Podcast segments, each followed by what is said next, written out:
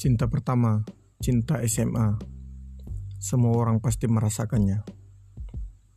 Kini, tiap minggunya di Put Kambas akan mengupas, mengulik cerita-cerita cinta seperti itu.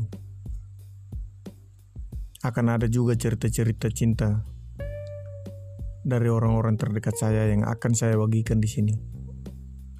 Tetap ikuti terus Pot Kambas.